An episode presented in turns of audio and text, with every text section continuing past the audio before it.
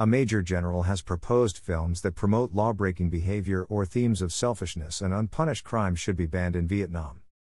Major General Le Tan Toi, head of the National Defense and Security Committee of the Legislative National Assembly, on Tuesday suggested the idea at a meeting regarding a draft of the law on cinematography, saying a particular term of the law should include such prohibitions.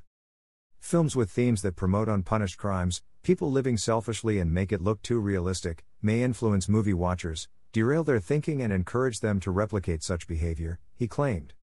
He cited a popular drama series called The Arbitrator depicting the gangster world, saying after the series was broadcast and became a hit, crime situations grew. The show is broadcast during peak hours, who would be responsible for this? He said, adding the government may govern society with the law, yet in the fictional show, judgment is handled by a titular gangster character, which could even judge the police itself. Toi said people and businesses should also be held responsible over the popularization of films on the internet. They should be responsible for categorizing such films and be accountable for their decisions, especially on issues like national security or religion.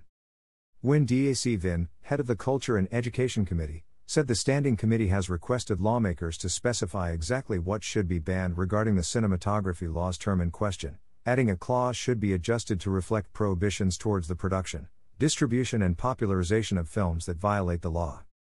Vinh also proposed the inclusion of prohibiting illegal film recording and copying without approval from their owners, as well as banning theaters from leaking movies as they're being shown. Nguyen Thi Ton, head of the Department of Delegate Affairs, said the composition of a film approval committee also needs to be adjusted. The current draft of the cinematography law states two thirds of a film approval committee should be experts and the rest, film evaluators.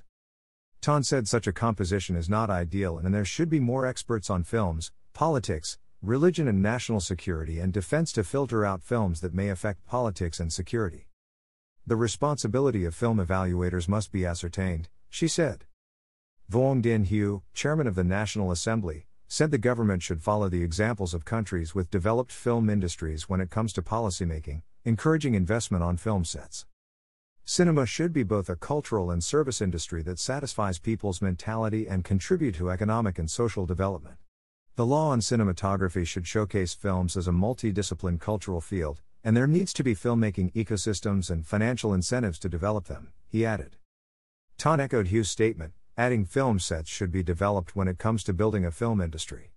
She said ministries and localities should cooperate to allow the construction of film studios and other facilities, and lawmakers for the cinematography law should also look into film festivals as a way to showcase Vietnamese culture, image, and people by Hoang Toi, VnExpress.net, September 15, 2021.